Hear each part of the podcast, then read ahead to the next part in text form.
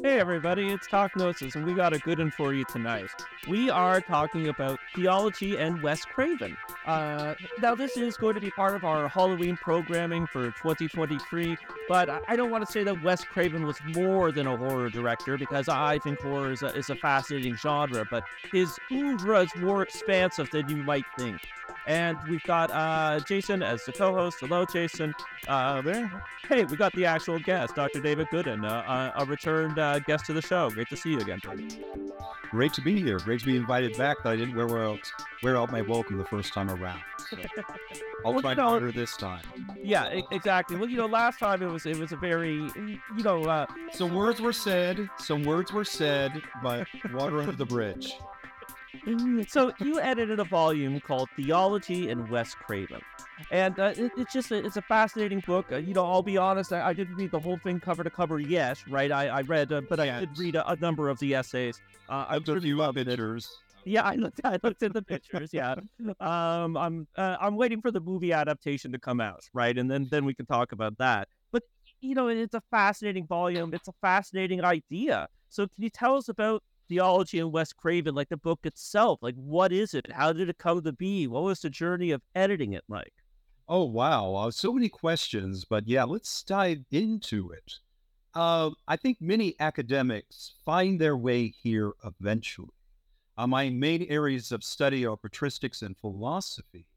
But if you have experience of teaching, you know that students don't get their information from books. They come to you after class and say, uh, Professor Goodin, what do you think about this thing I found on the internet? Or back in the day, the Da Vinci Code or yeah. Secret or things like that. And you can see in their eyes, in the realm of authority, this is some sort of competing narrative that I heard this to be true.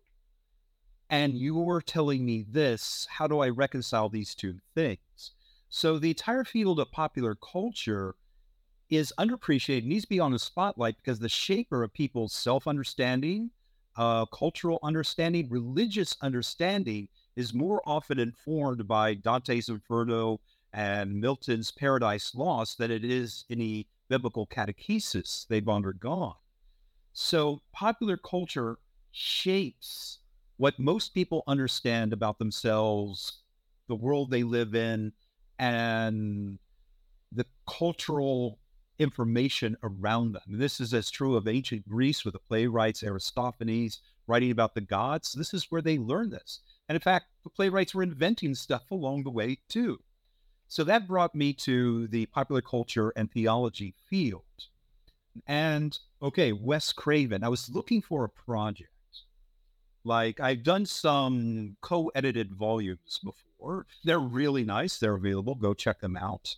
I get no money but I wanted to do a solo project.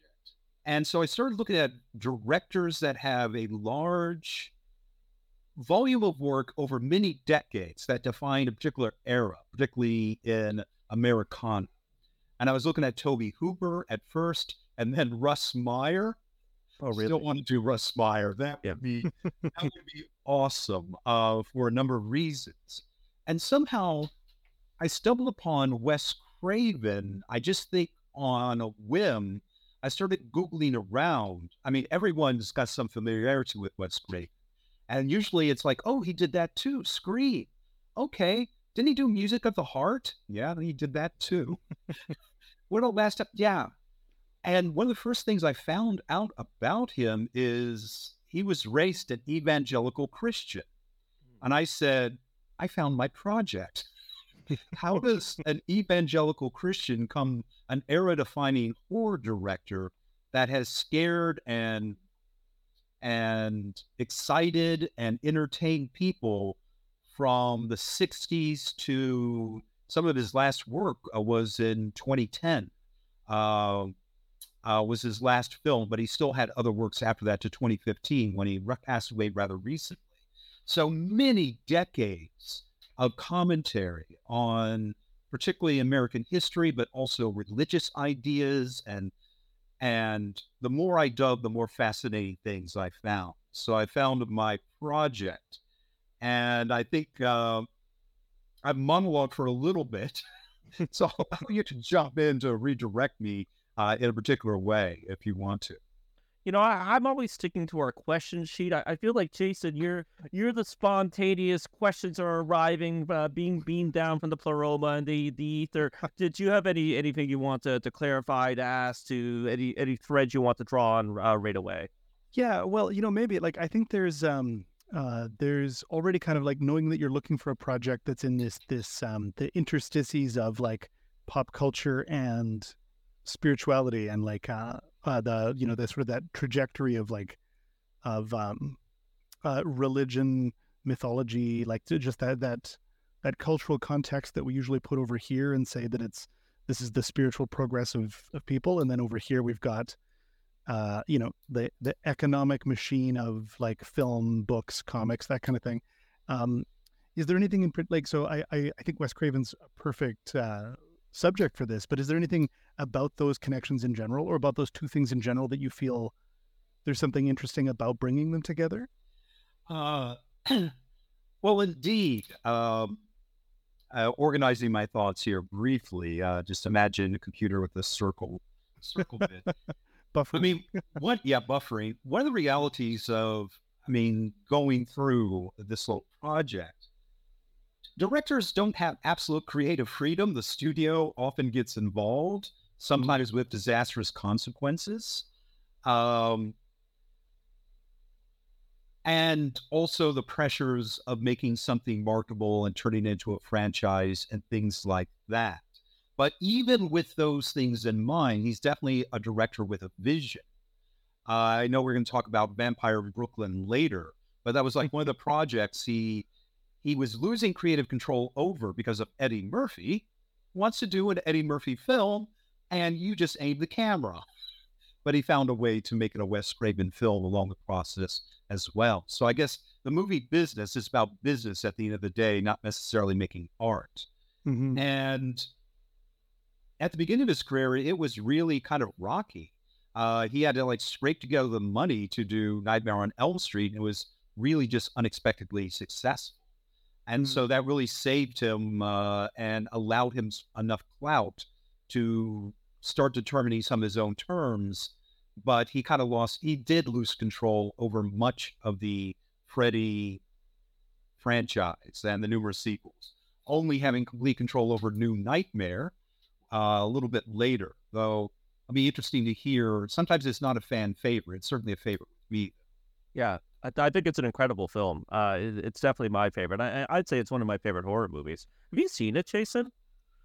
Watch it. Watch it this Halloween. It's it's really mm. it, it's really remarkable. It's uh um but uh, it it wasn't what people expected or wanted, right? And this was after what like six uh Freddy films where he gets more cartoonish each time. So yes. yeah, uh, the evolution of I mean the character of Freddy Krueger he's become he became a delightful man child with a thrilling sense of of killing creativity that fans learn to crave. I mean, he, there's mm. even a rap song out there by the Fat Boys.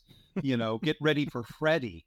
We are we are going to link that in the show notes. Please, I, am going to. Please, please, everybody go and watch that. It is awesome. And in the midst of this, Wes Craven returns with a just a frightening, even perhaps more frightening Freddy, who's not out to entertain you or thrill you or hit you with one liners, uh, but kind of restoring his original vision uh, with some additional commentary. And fans know, you know, we we we we want the cute Freddy.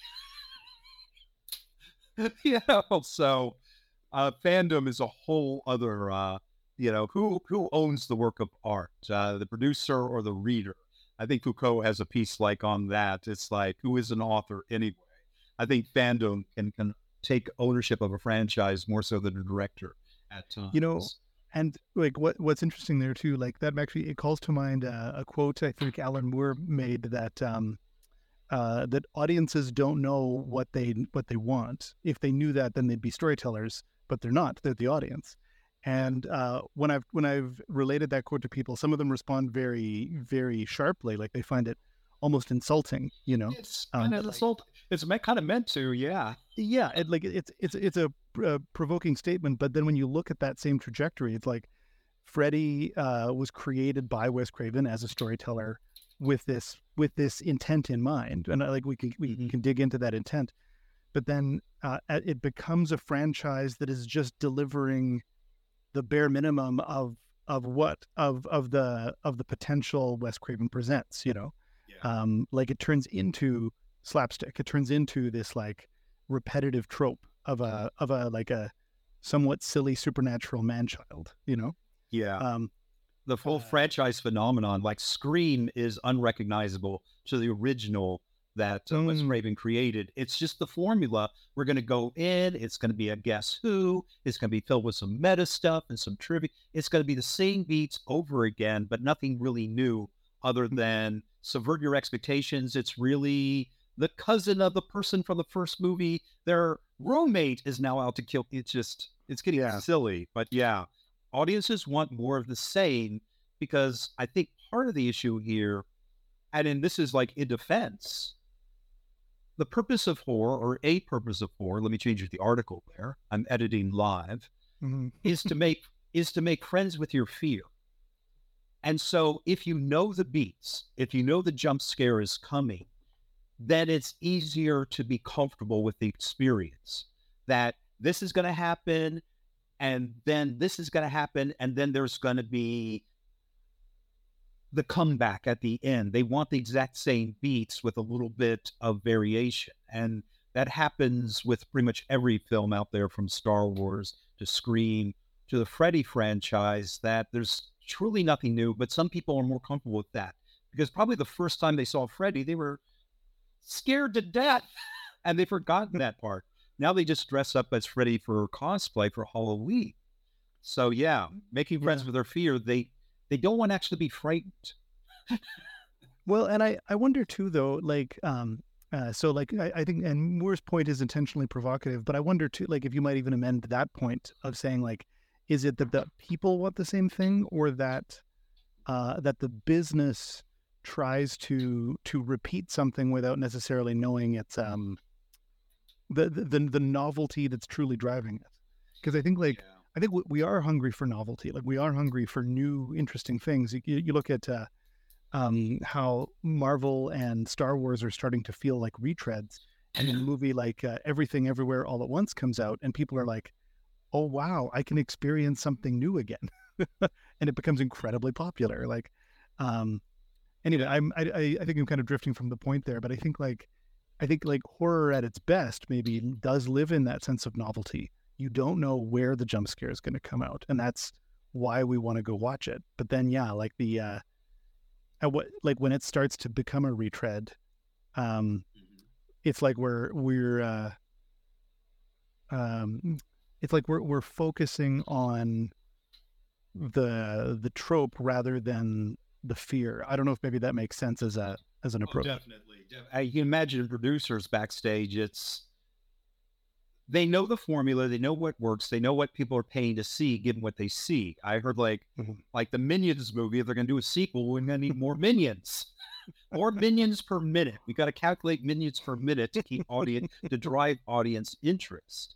But yeah, what they do crave is the new. Uh, the new Terrifier 2 film is quite different from the first Terrifier film, but in the most awesome ways possible.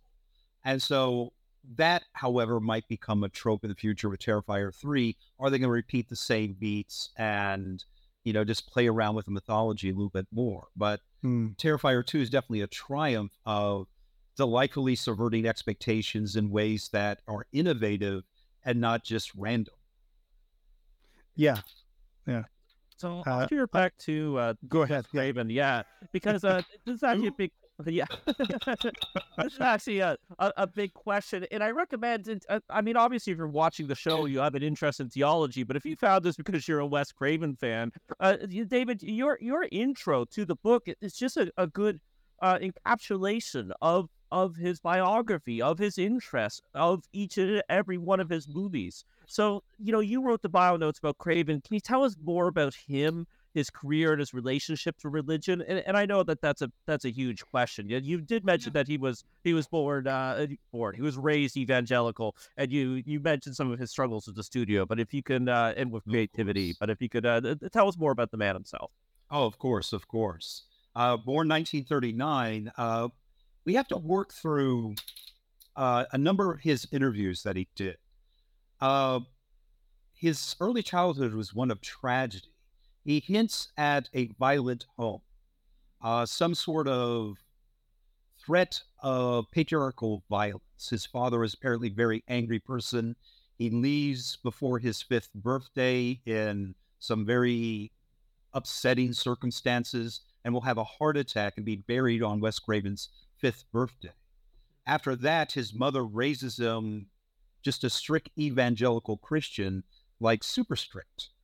No, no, no dancing, no movies, no smoking, just the ultimate clean cut kid possible, which is apparently her mother's response to if you lack a father figure, I'm really reading into this. Uh, so forgive me if if Jessica Cravens uh, listens to this. I'm just piecing together a narrative here uh, to replace the missing father. Well, you have religion. Yeah. His religious upbringing was so intense that when he was looking at colleges after high school, Wheaton College was on the radar. It's the premier evangelical school in the nation still. They worried it was too liberal. you know, what are they going to teach you there? You know, is was the fear. Well, Wes, Wes Craven goes to Wheaton, and there he another life-shaping event will happen. He becomes a editor of a college literary journal. And as editor, he has two student essays published. One was about an unwed mother, and another was about an interracial couple. Hmm. The president of the college shut down the journal and has a hearing in the chapel before the entire student body, names West by name, saying he's failed his duties as an editor to uphold the moral standards of the college. Unwed mothers, somehow they read into this as something damaging to student morality and interracial couples. There's an Elm Street in Wheaton, Illinois. Getting up to that. Yeah. Uh, he also experienced a disease that left him unable to attend classes and he notes that some of the uh, students and professors really showed Christian love to him still. But he was really left with the first great shock of Christianity versus Christians. And what is Christianity has become for some Christians is a means to oppress, suppress, and control what should be what is in the Bible is just love your neighbor as yourself if your neighbor's an unwed mother, so what? You know, and interracial couple, great, you found love. This is great too. What is shameful about any of this? So it will begin his process of trying to come to an understanding of his life. And that journey, and maybe this is a place where I know one of the questions, a uh, little fun fact behind the scenes, I kind of know some of the questions are coming. So he very that, meta. He goes on to John Hopkins University for his master's degree, uh, studies with a, a renowned poet at the time, Elliott Coleman. And unexpectedly, his master's thesis is not research, it is an original novel, which I discovered in my research, just doing literature review. John Hopkins, okay, let's go to their library. Maybe still has master's thesis. Maybe I can see who he read, and maybe that I can read you know, that into some of his works. And Noah's Ark, The Diary of a Madman.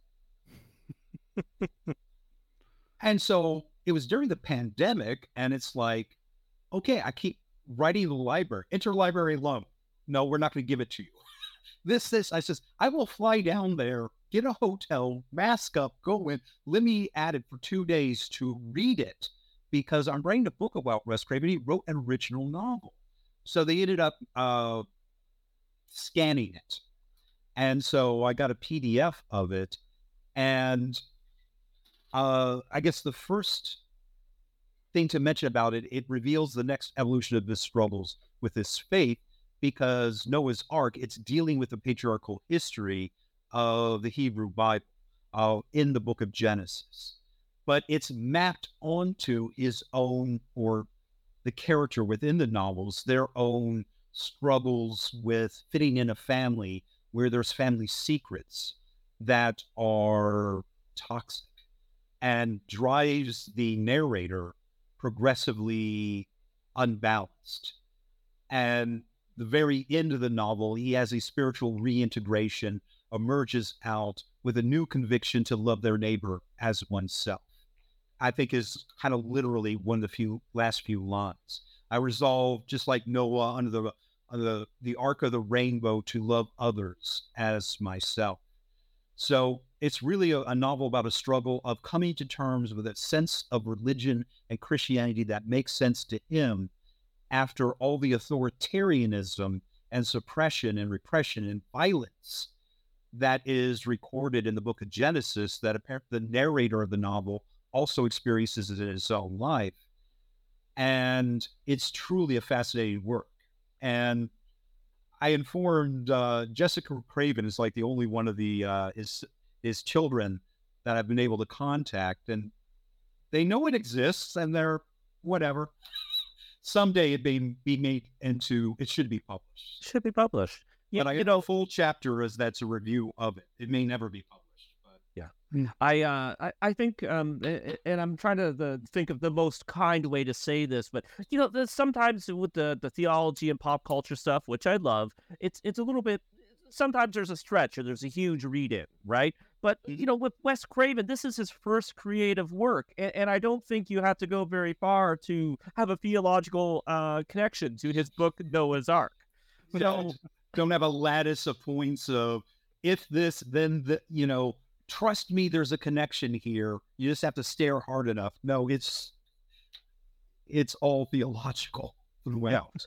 And, and, and I really think that does you know the, the book has also uh, partly convinced me, but I, I, I can see it as well because because I am a fan of his work that, that there there really is a strong theological interest in in his works, uh, his many varied works. But before we, we get back to that, Jason, I see that you have a question here that, that touches on uh, meta narratives, Gnosticism, but also the problem of evil. We'll link David's previous show where he solved that for us. So, yeah. um, yeah. So, so take it away, Jason.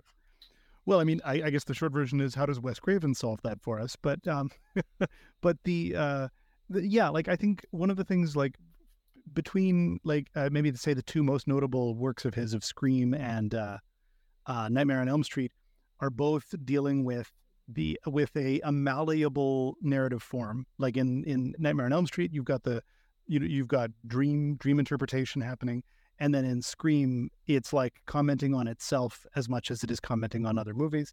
Um, uh, there's also uh, like, and then the, the the parallel or the read in, um, you know, is that so much of Gnosticism is defined by, but people both ancient and modern doing uh, reinterpretations and meta text narratives, uh, reinterpretations of uh, of religion, and and also trying to solve this problem of evil, like that. Uh, uh, the reason why something bad is happening, you know, it's uh, like either Gnosticism or Wes Craven is is trying to place an answer somewhere, but also that it, it often happens happens to come from outside of the thing that's happening. Um, just kind of a like that was that was sort of my my way in, in terms of thinking about this as a Gnostic thing. Um, is there any kind of overall perspective that Wes Craven from like I know I've kind of pointed at two elements, but as somebody who's kind of dug through that, you've read the earliest stuff, you've you've been considering even his most latest work.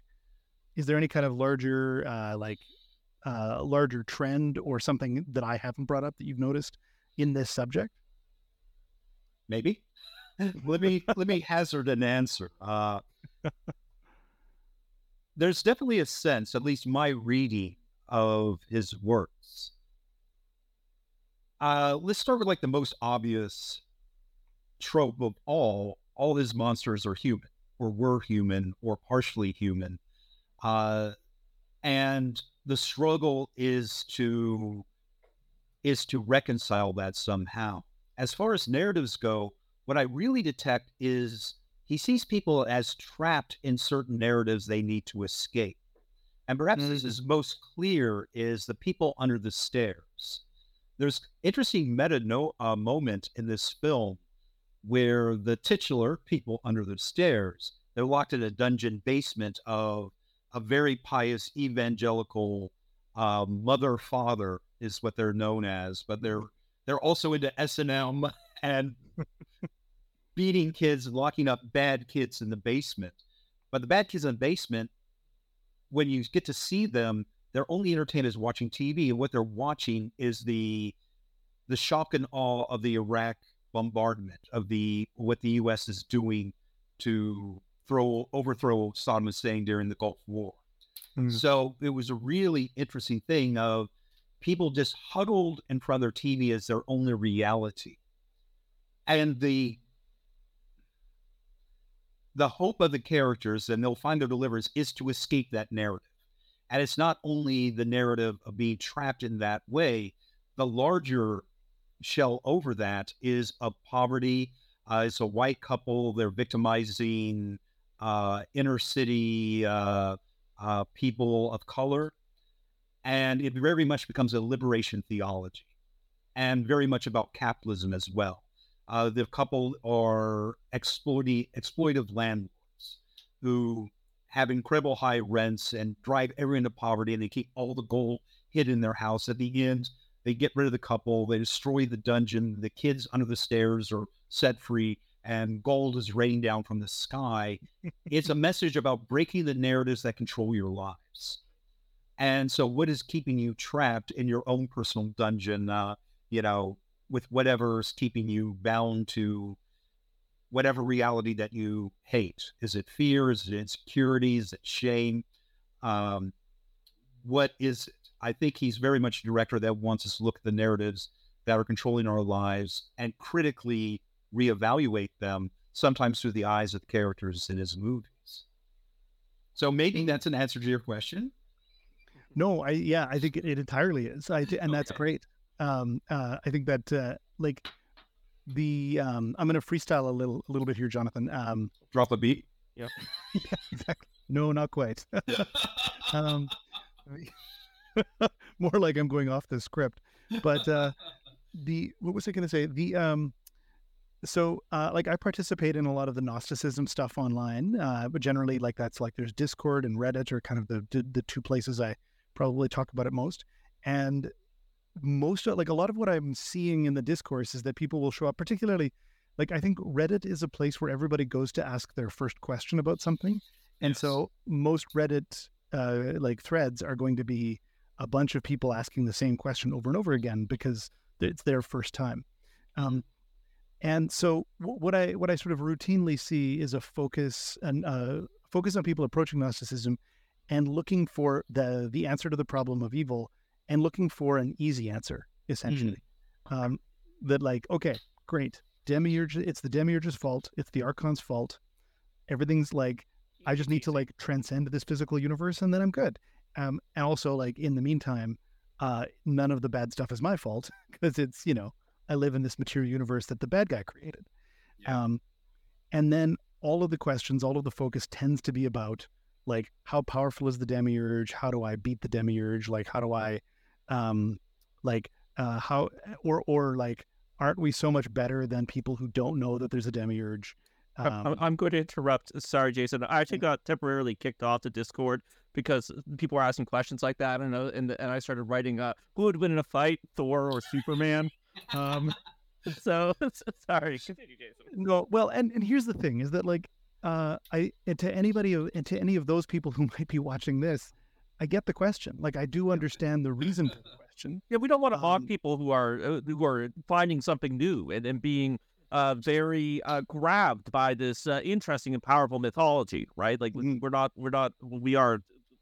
Uh, I guess we're having a little fun, but we're, we're not mocking you. Like we want you to be interested in this stuff. Dive in. Yeah. So, well, and and I think I, I, and I think that sometimes that that teasing or that like that uh, impatience with these kinds of questions um, it comes because I think what you and I'm this is me trying to bring it back is the is that um, a lot of what what I think the value of a, of a Gnostic perspective is is it's asking you to to to widen your gaze at the problem that you're looking at and not look at it as um, um as just like the same rules one level up. Um, so it's not that the world sucks because someone made it suck.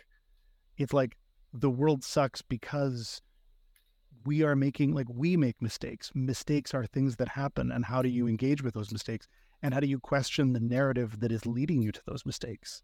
Yeah. Um, and uh, uh, and it's like the, the that tension of like wanting to try to how do we provoke someone to to to to cast their gaze wider, you know, um, to to think more broadly um, about the about the subject is I think what a metatextual um, a narrative inherently does is it inherently makes you realize you're seeing a text, makes you realize that you're, and then makes you interact with that text, which is I think maybe why Wes Craven stuff, especially why all like why Scream and and um, uh, uh, Nightmare on Elm Street were so provocative is that that going back to that sense of novelty, the novelty they offered was the chance to question exactly what you were doing, you know, Yeah. uh, and what was happening.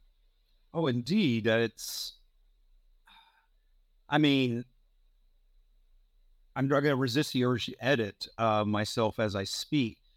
A question that could be asked is how am I contributing to the evil I'm experiencing in my own life rather than what is actually causing the evil in my life or the evil that I witness? It is a dance, Mm. and you need a partner to dance with uh, to create uh, whatever it is that's keeping you stuck or keeping you frustrated or keeping you victimized. Mhm. And that definitely comes through. And it may be an opportunity to to talk about this that one of the, you know, I'm the editor of this book, and in many senses stolen honor because the contributors of this book really shine. And Emmy, ba- uh, Emmy, Amy Beddoes has a chapter on on a Nightmare on Elm Street, particularly looking at Nancy and Heather, but in the dynamics of an abusive relationship. Mhm. That Freddy really comes across as a stalker who is trying to convince the victim of his stalking that they're in a relationship and to make her participate in this relationship with lines like I'm your boyfriend now and the phone wagging its tongue at her uh, Mhm. to violating her personal spaces like her bedroom coming out over her as she sleeps or when she's in a bathtub the hand coming up from between her legs with a bladed knives it is all about violation of personal space and what what amy is reveals is typically the final girl narrative is helpless little girl learns to fight back assume male power and that is the answer to female empowerment but this is not what wes craven does the original nightmare uh the character nancy defeats freddy by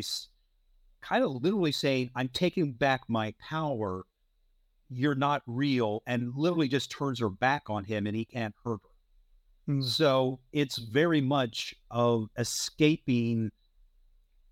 You got an evil chasing you. And the answer is not to totally focus on Freddy, but how are you giving him power?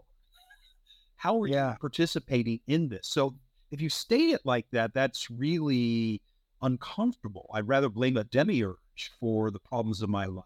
That this is a monster with bladed hands, but the monster needs to dance. And so when she refuses to dance with him, he jumps at her, kind of disappears in special effects. And that was the original ending of the film. I think there is a message in there of, you know, you get, yeah, I feel like I'm kind of mansplaining a, a superior artist's work, but she's not here. Of you get out of abusive relationship by not participating in it anymore. No more explanations, no more excuses, no more going over it one more time. Just, you know, don't give them anything to work with to break you down emotionally or physically. You know, is part of what she reveals in her analysis of, you know, how these powerful women are true final girls are not just assuming male power to, you know what, I'll bring out a chainsaw. That's how you vanquish the monster. Yeah, Mm. sometimes just walk away. Yeah. I really like that. And like what, because often, often when uh, um, when this kind of thing is debated, I think uh, some Gnostics they they kind of bridle at the idea that it's all in your head. You know, like that it's uh, this, we're just talking about psychological things, and I, I I hear that, and I also agree with that. Like I don't think it's just all in your head is necessarily the right answer either. Um, but um, but making it more about how am I giving the the demiurge or anything power is a really interesting way to to I think still appropriately frame it. That isn't just it's in your head, but is Mhm. but is also not like who would win in a fight, which archon would beat which angel, you know? Yeah. Um uh yeah. Yeah, Great. Thank you for obviously. Well, Yeah. and thank you for the nuance because obviously Freddy kills people who, you know, he's definitely a physical evil that can enter into the real world and slays Johnny Depp and a few other characters in gruesome ways, and they never gave him power. He just has this power. But her particular narrative to escape it was to reclaim her power. And because he was really the focus of the attention of wanting a relationship with her uh, in a particular way and just disposing of anyone around her that was competing for her attention. It really becomes a predatory film, you know, when you look at it of, yeah, he's getting rid of her boyfriends and all her friends, so Freddy's going to be the only thing in her life. That is emotional hostage taking. That is scary stuff. Yeah, and You know- it's the kind of thing too where where people are like, "Oh, uh, you're always doing feminist readings of a simple horror movie, right?" But it's it's very the, uh, on the surface, uh, just as you stated. Yeah, he, he calls her bitch. Yeah. he likes that word. So yeah, that's not a feminist reading about it. That's that's overt text, not subtext. And uh, uh, I actually want to quote you here, David, uh, just to, to tie a bow on this particular section Yeah. here is um because there's a section when you talk about New Nightmare at Mm-hmm. the end where you uh, where um like it's discussing uh, whether or not like Krueger can only be captured in storytelling. That that phrase really caught me. And uh, the from your book, um, the message apparently is that fiction and cinema serve as a catharsis for the secret sins that plague the human soul, allowing us to exorcise that evil from society safely.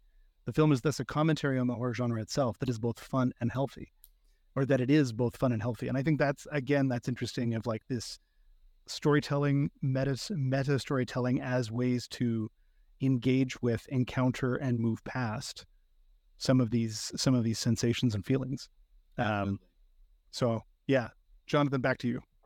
Oh yeah, you know we should move on to some of the other films. But on the other hand, people who have randomly found this due to the YouTube algorithm, uh, they they want Freddy. So I I was just wondering, because it is a, a strong uh, uh, theological point in building on uh, a previous feminist theology. So it, the name of Amy Beddoes' uh, essay is "The Freddy versus the Myth of Feminine Evil." Nancy and Heather as redemptresses in re- sorry redemptresses in A Nightmare on Elm Street. Um, can you tell us about the theologian Mary Daly's idea of feminine evil, you know, and how this plays into the movie? Yeah, yeah. Uh, and a wonderful reading. I encountered her in my grad school days, and uh, It's a wonderful place. definitely a, an eye opener, a must read. But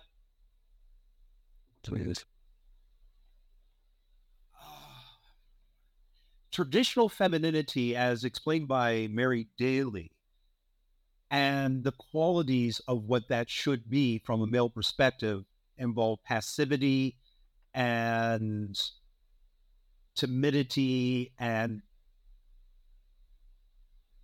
basically you know helpfulness and those type of things. And women who act outside of that are seen as as transgressive and of transgressing like in a way that offends god of like okay the church theologian tertullian uh he was kicked out but he's still influential church uh theologian. You know makes an interesting comment that adam and eve and the serpent that at least eve did battle she entered into dialogue with the serpent they asked back and forth. There was actually an exchange there. She acquitted herself well. Tertullian says she behaved like the masculine person, and Adam just did what he's told. He was feminine in that relationship. So it's about traditional gender roles as defined by patriarchy. And this is the dynamic that's partially explored in the, the nightmare universe of women aren't believed they are told they're imagining it. they need just sleeping pills and medicine. They the patriarchs will not listen to her. And so Nancy trying to find her power is frustrated at every point by her father, her friends around her. No one believes women until the bodies start dropping. You know, I think she has this line if only they listened to the girl who knew everything, they have to go out of their way to prove it. I pulled this hat out of the dream, mom. you know, it still doesn't convince them. It's like, what do you have to do to be believed? And so this is like tying into the Me Too movement. What when are women actually trusted for their opinions and their experiences, uh, especially what's happening to them? And so this is the emotional tension that drives this. And so uh, Amy Beddoes uses Mary Daly to help explore some of the theological subtext, the emotional dynamics we see on the screen of Nancy trying to find her voice, power, and confidence in a universe that shuts her down on every side. That no one believes, like, even at the end, she finds her father, like, in the neighbor's house filled with dead bodies. Come on. It's like, to keep her quiet, we'll send someone over there, you know, to, to check out. They discover there's actually something serious. She was right all along. A very frustrating experience. So, yeah. Uh, uh, available for free at any library. Just make your library order it and definitely read it for uh, Amy Beddoes' essay. Uh, it's truly wonderful. I'm not doing it justice for her. Yeah, yeah, absolutely. Um, so uh, I've got 13 nestled questions here for you. Uh, so questions. Yeah, we, have done shows on voodoo before, and, and a ah. big part of those shows was kind of clearing up the many stereotypes and misconceptions about the religion. So that and, and sorry for all the nestled questions. What is the serpent in the rainbow? How does it portray Haiti and voodoo? is it really based on a true story? And Christopher Garland's 13 fragments about zombies, voodoo, and Wes Craven's The Serpent in the Rainbow, it's, it's almost an experimental piece. It's it's a quite a delight to find in an academic book. So what was your reaction to it and, and working with it? I take all credit. uh, no, it's truly an amazing piece. I'll start with that because it's the perfect place to start. Christopher Garland created the title title of the essay something like 13 fragments on Serpent in the Rainbow and voodoo, something like that. And it's fragments that definitely reads like random pieces of of of a larger narrative that's been recovered. And it's left to you to assemble it. Of these 13 little stories or anecdotes or half developed thoughts, it's because the complete narrative has never successfully been written. So he knows I'm not the guy to write this. No one's available to write this. Haiti's writing its own story is a story not yet finished. What I can't offer you are 13 reflections to inform your own struggle with this. So that is the story to how he approaches the subject. The subject is the serpent and the rainbow. So yeah, that is your holiday uh, Halloween watching.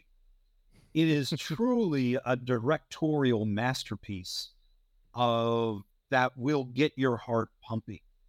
It is a brilliant work by Craven, uh, just as it appears on the screen.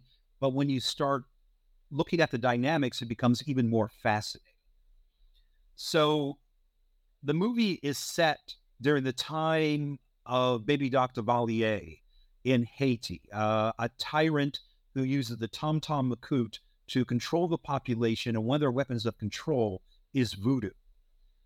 And the story is based on okay, so based on true story. It's based on what's purported to be a true story, an ethnobiography by a certain uh, person whose own narrative has been called into question, but it was given to Craven to make into a movie. And he wisely has the main character experiencing all of his experiences in Haiti. It begins like in the Amazon, where he ingests a psychotropic drug. Therefore, everything you witness in the movie through his eyes could be the lingering effects of a psychotropic drug and not actually voodoo. That is brilliant because he's not saying voodoo is a scary magic coming from dark skinned people in Haiti. It's exotic, therefore scary and monstrous it is at least buffered with this is his perceptions. I'm not saying this is what voodoo is. And Wes Craven goes out of his way to have uh, the academic words an informant, people in the movie who tell the true story of voodoo is this. It's a beautiful religion or god is not in heaven. God is in our bodies and this is how we experience spirituality. And it has beautiful scenes of people in a waterfall worshiping uh, the virgin mary a syncretism with voodoo belief. So it is not a film to point at the exotic and say it's scary it's actually inviting you to break down some of this the real violence in the film is the Tonton and maybe Doc Duvalier.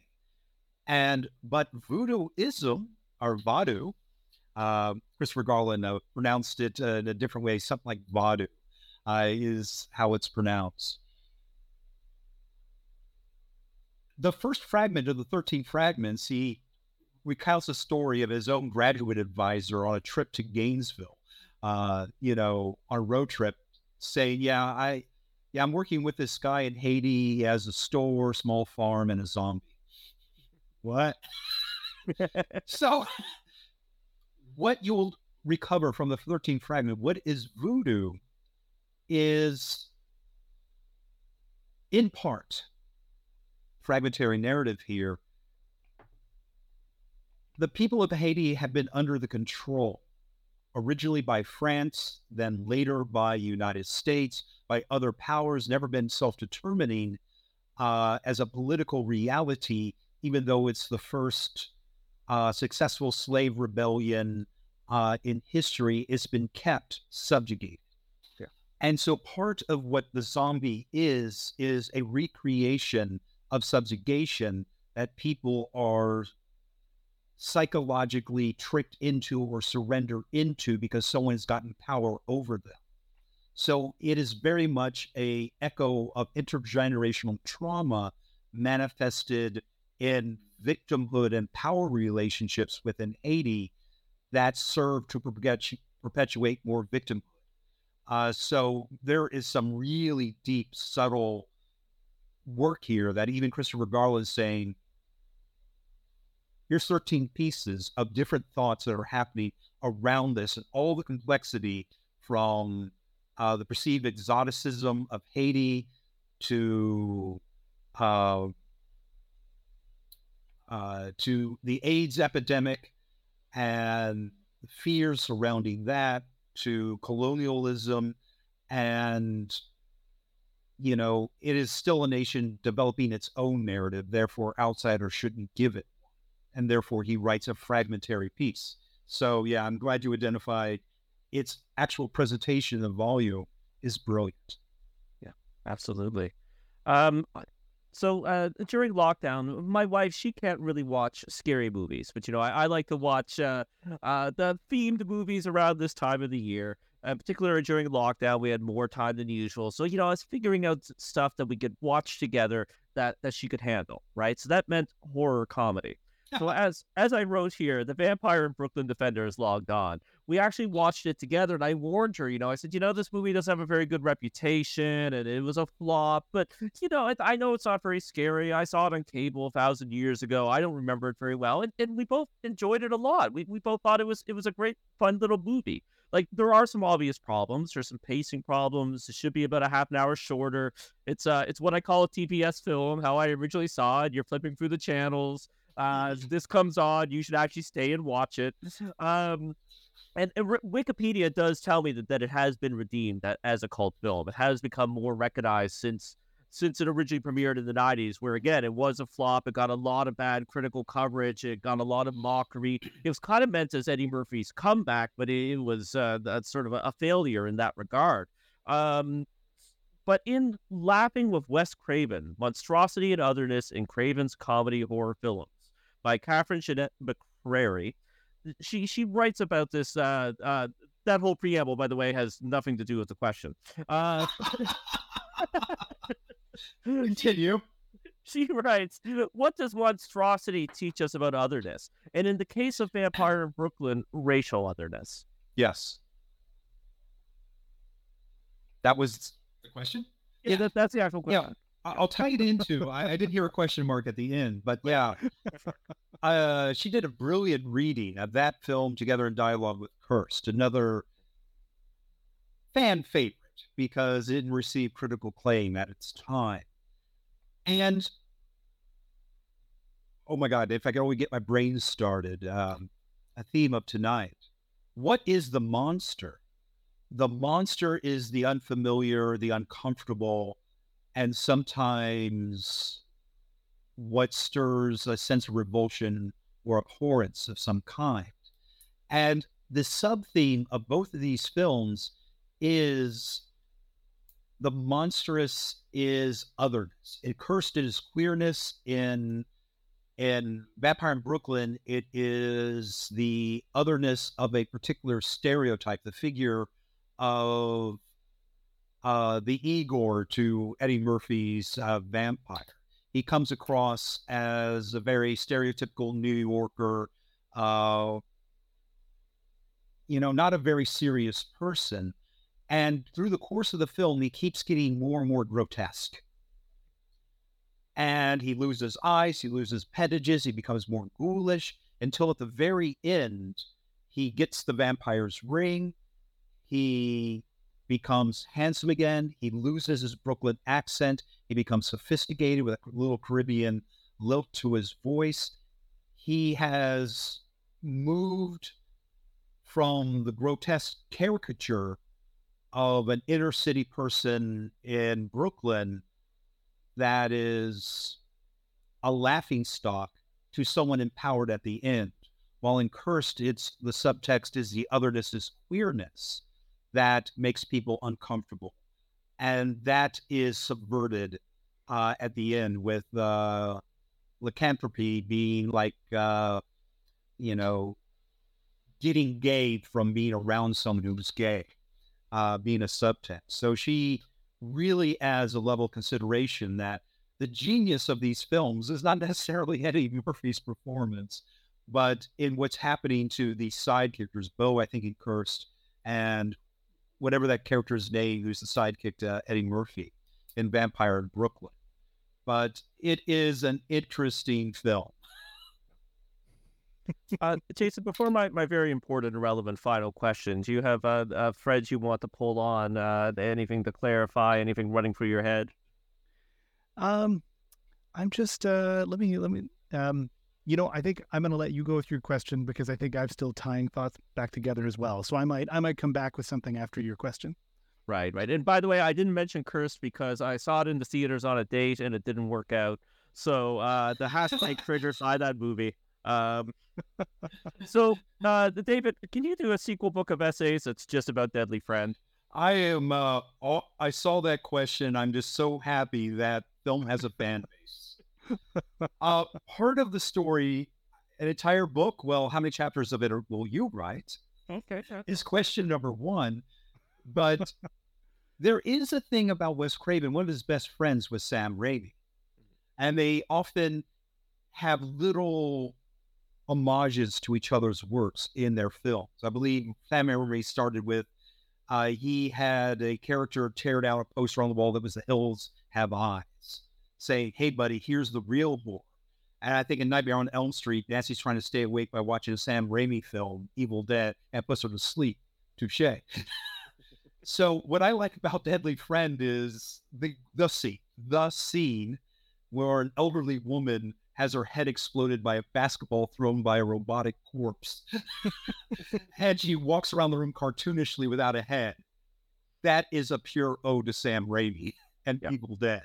And so that's the best part of the film. But it's also a case of apparently it was supposed to be a short circuit that film with Ally Sheedy and a cute robot made a lot of money. Let's do something like that. And then it was rewritten to become a horror film.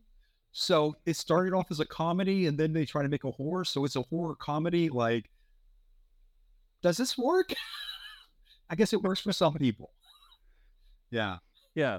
Well, it is funny because yeah, I guess the studio wanted uh, uh, wanted a horror movie. The the, uh, the the original sort of audience testing, they were expecting a Wes Craven horror movie. But you know, this was the '80s. You know that that kind of like Yeah. dark sci-fi fantasy that, as you just mentioned, was doing well at the box office. So I don't know what what the what what those executives in Hollywood were thinking. But that said, I love it the way that it is. So um, and uh, you know, you actually mentioned you you can only do so much in a book, right? You can't have uh, essays in every film. There's going to be some favorites left out. I was I was sad that there was nothing on Shocker, but I, do- I uh, do have it in my introduction. I do have like Yeah. chapter one. I give at least some treatment to everything he did, from his comic books to his Yep. TV shows to Shocker, which is also a Sam Raimi inspired.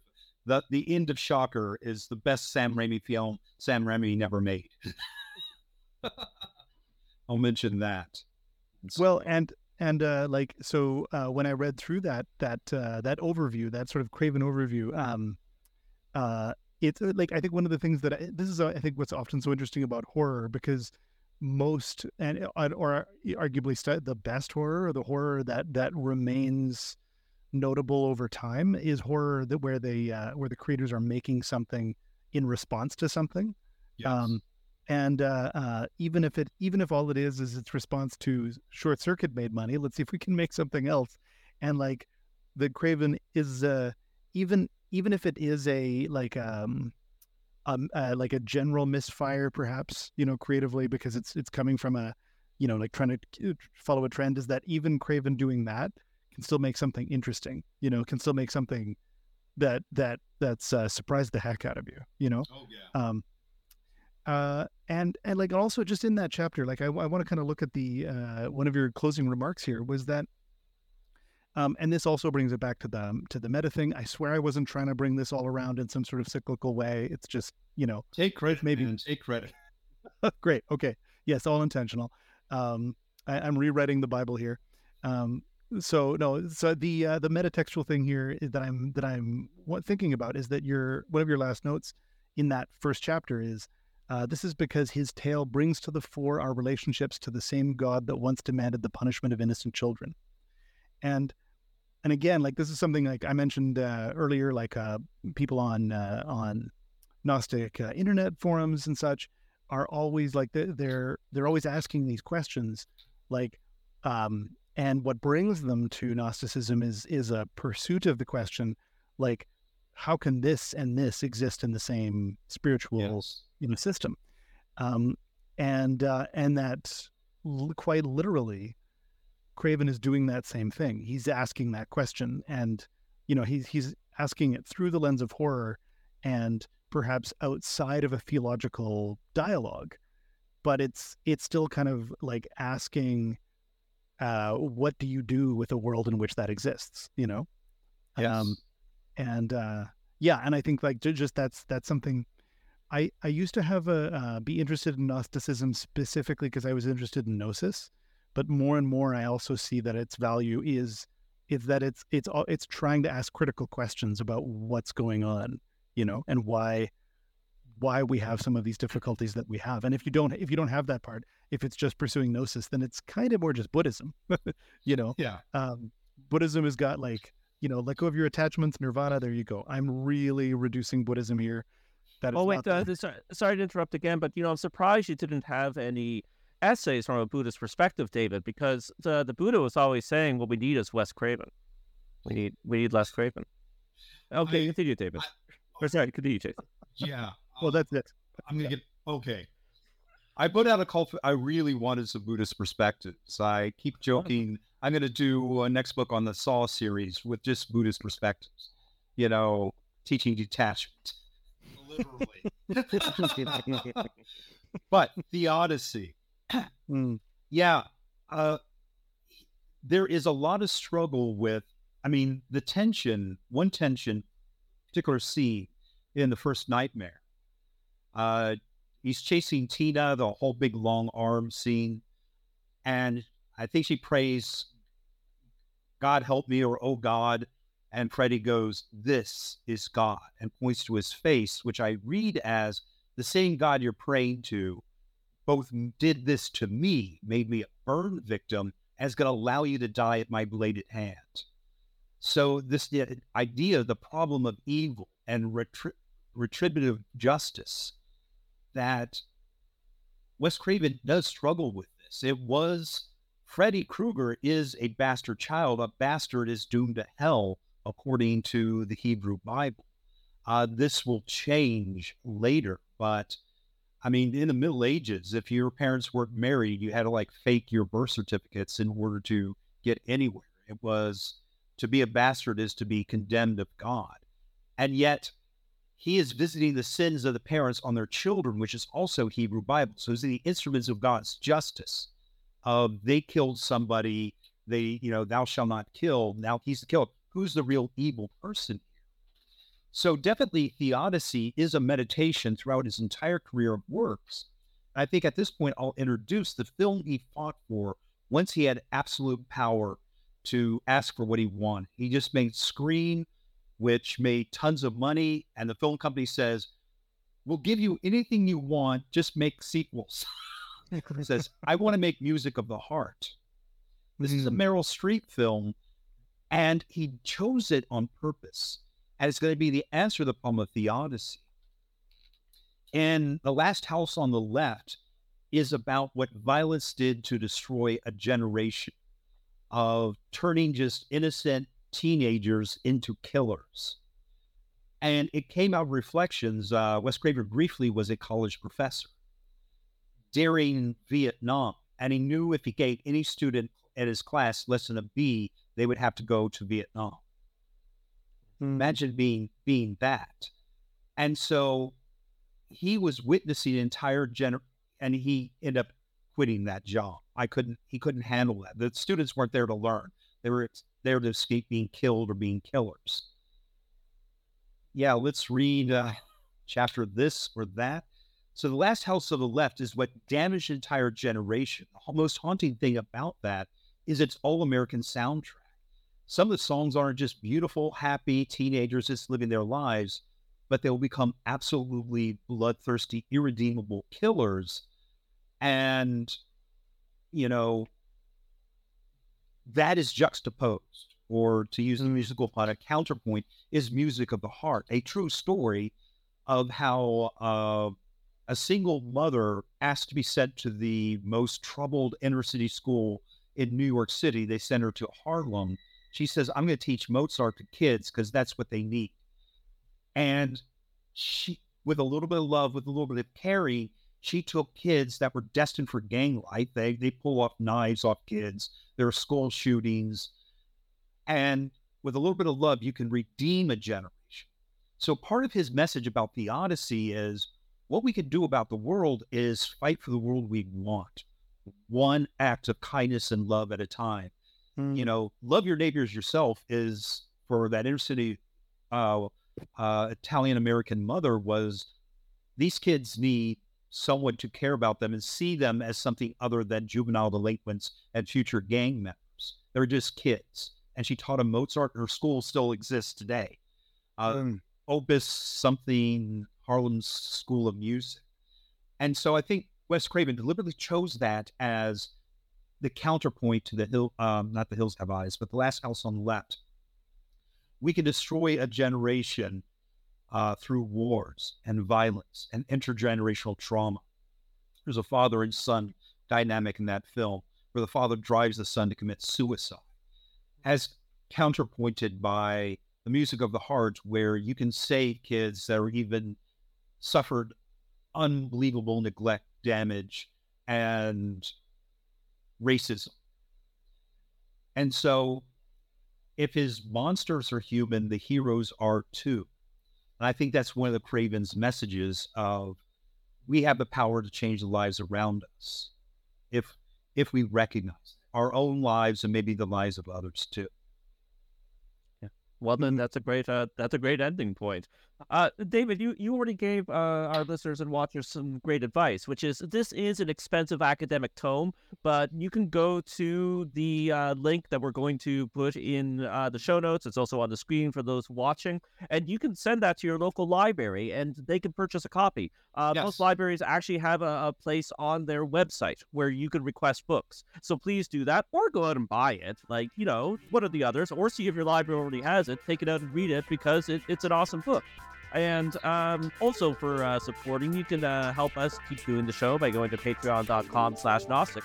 Unlike other podcasts, we don't really give you anything for giving us money. We do give you early access to the shows when I remember. A, a good thing about that, though, is if you give us a buck and then cancel, if you ever give us any money at all, you still get that access. Uh, we don't take you off the Patreon list, so you still get that, that early access. And uh, soon, our actually, uh, we've recorded a lot of shows at our bank, so the you're going to be getting a treasure chest of uh, of like many, many, many shows.